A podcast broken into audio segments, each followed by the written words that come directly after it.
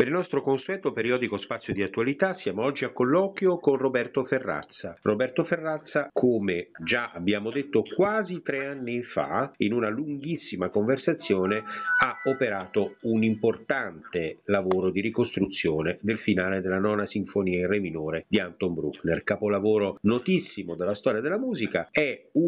grandi, una delle grandi incompiute della storia della musica, ma è anche tra le grandi incompiute della storia della musica quella che ha avuto più più, insieme alla decima di Mahler, tentativi di eh, conclusione. Ecco, l'operazione di Roberto ha avuto il merito, con un lungo e paziente lavoro di trattative e di organizzazione, di approdare quasi unica, quasi dico, eh, perché non unica, ma quasi unica, una delle pochissime di approdare a un esito concertistico, quindi a una prima mondiale e eh, si spera poi anche a un'incisione discografica. Ecco Roberto, vorrei ripercorrere ripercorrere rapidamente con te la genesi del tuo lavoro prima di parlare della prima che ha avuto luogo, appunto la primavera scorsa, dopo una lunga attesa a causa della pandemia. Prego. Allora, i primi inizi furono, avvennero verso la fine del 2008 Iniziai per, così, per curiosità a predisporre la coda del movimento perché sapevo che era l'unica parte che non vi erano fogli di partitura a noi pervenuti. Eh, probabilmente Bruckner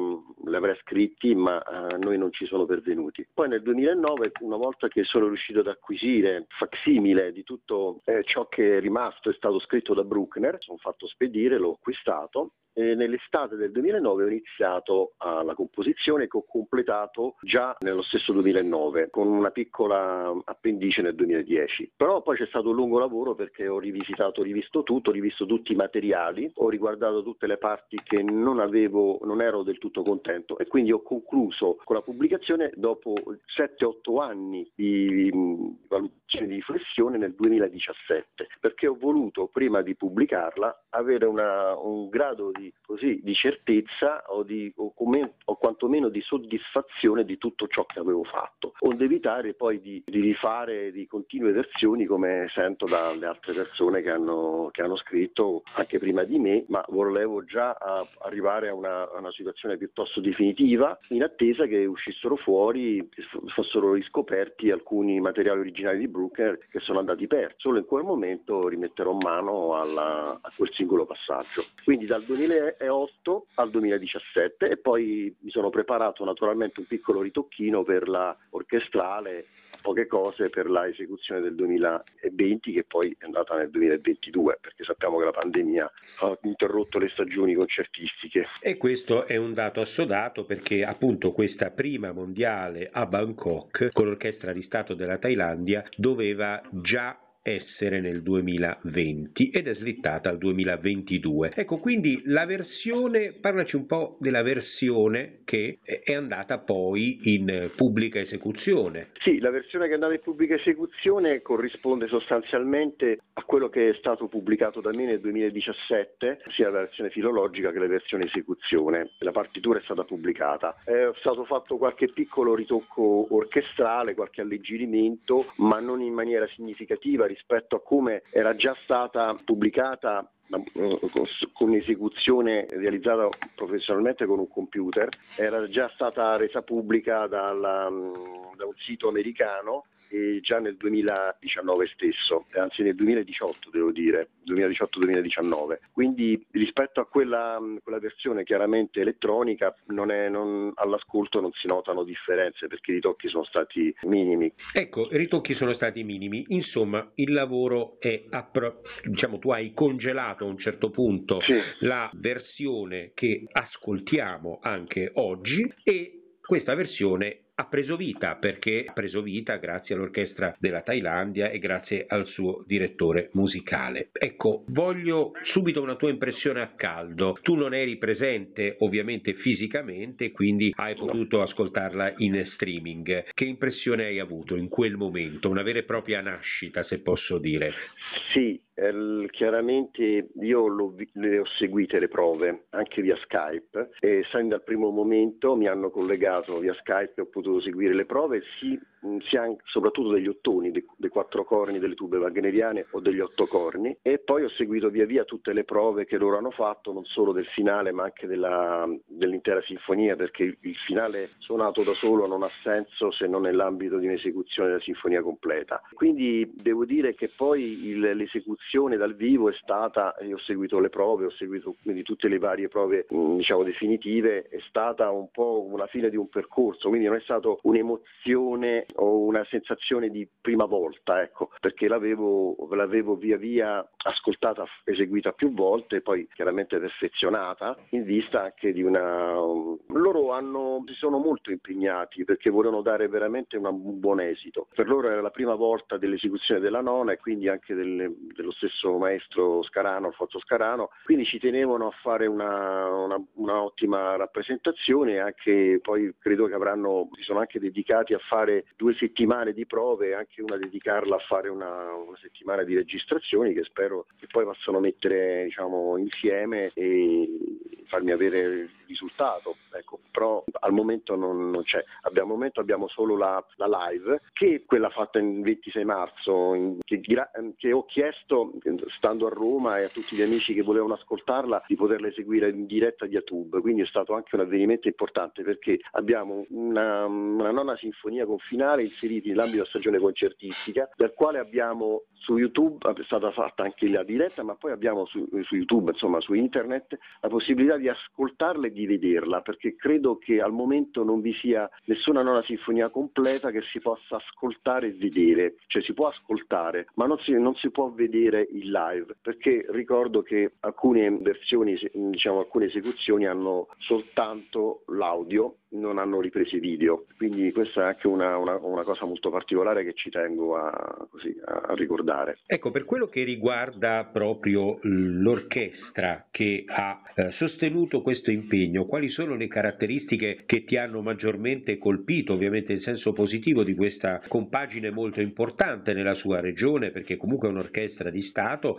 e un'orchestra di Stato relativamente giovane e che, come mi dicevi poc'anzi, sta sì a affrontando tutto Bruckner grazie all'impegno di Scarano, e però praticamente eseguiva la nona sinfonia per la prima volta nella sua storia. Sì, allora l'orchestra è stata fondata nel 2005, quindi è un'orchestra molto giovane, eh, se ne consideriamo rispetto chiaramente alle orchestre europee. Sono tutti musicisti che non sono chiaramente tutti thailandesi, ma hanno mh, molti rinforzi da altri paesi e comunque anche loro, diciamo, i locali hanno studiato presso istituzioni americane o istituzioni europee. Quindi loro, per esempio,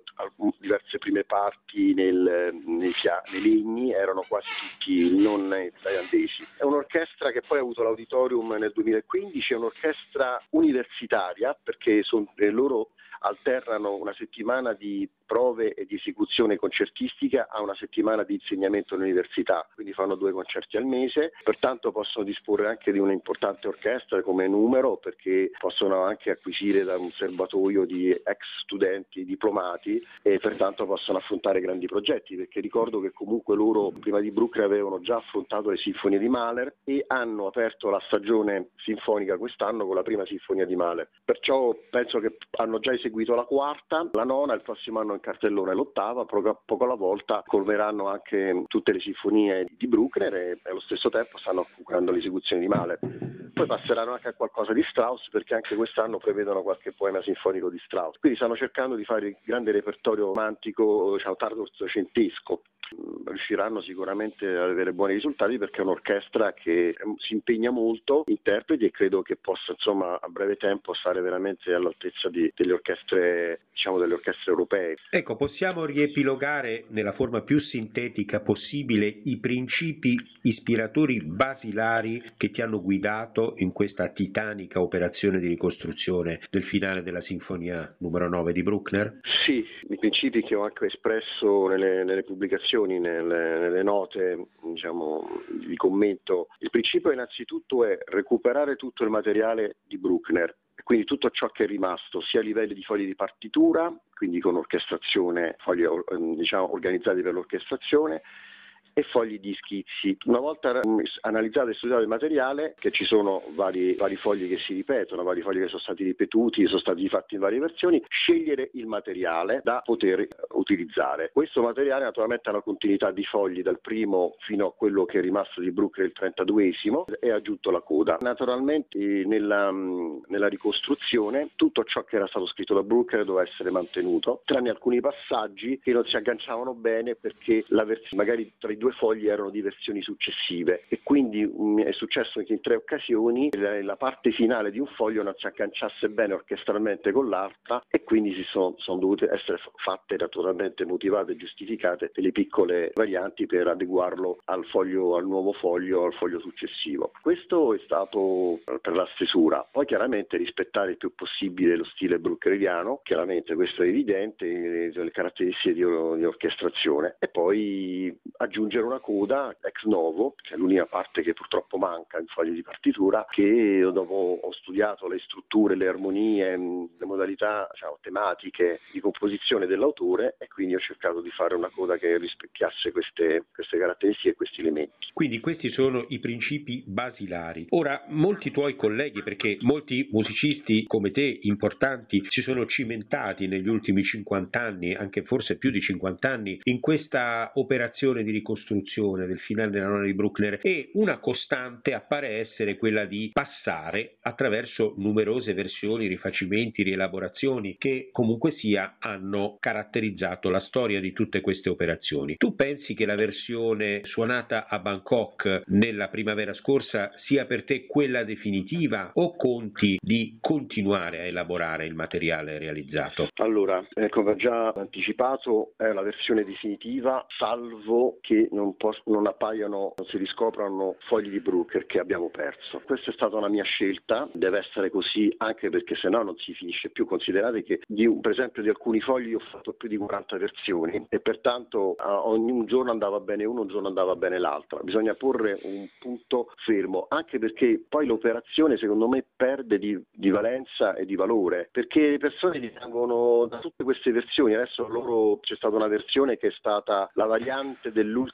revisione, non, non se ne possono avere 13-14 per ogni, per ogni tipo di gruppo che compone questa cosa qua, bisogna a un certo punto porre un, un punto fermo, non vi è, non vi è, non sono revisioni che non sono nate da materiale nuovo, ma versioni nate da, da così da, dal momento, dall'anno. È certo che eh, anche Bruckner, se, um, un'opera che ha scritto nelle, che so, quando aveva 45 anni, poi quando ne aveva 65 aveva voglia di ricambiarla, ma questo può, può, può, può succedere, però sinceramente fare troppe versioni, troppe rivisitazioni, divisioni, secondo me fa perdere al, al lavoro e anche e soprattutto come proposta, quella di poter mettere, suggerire chiaramente un finale alla nona può far perdere di valore all'operazione perché le persone rimangono telefonano, dicono ma, ma, non era l'ultima versione quella che tu hai fatto, la versione definitiva qualche anno fa, perché un'altra versione? Cosa è successo di nuovo? Cosa c'è? Avevi detto che era l'ultima, che era l'ultima, quella era la volontà di Bruckner, sicuri, sicuri, e poi dopo due o tre anni eh, un'altra modifica. Secondo me io un po' critico questa cosa qui e non, non, e non lo apprezzo e pertanto io sin dall'inizio ho aspettato di essere sicuro. Al limite posso giustificare qualche ritocco orchestrale, per carità, posso giustificare che di fronte a un'esecuzione produzione possa, possa sistemarsi qualcosa, ma non cambiare completamente il numero delle misure, cambiare alcuni passaggi, trasformare la fuga,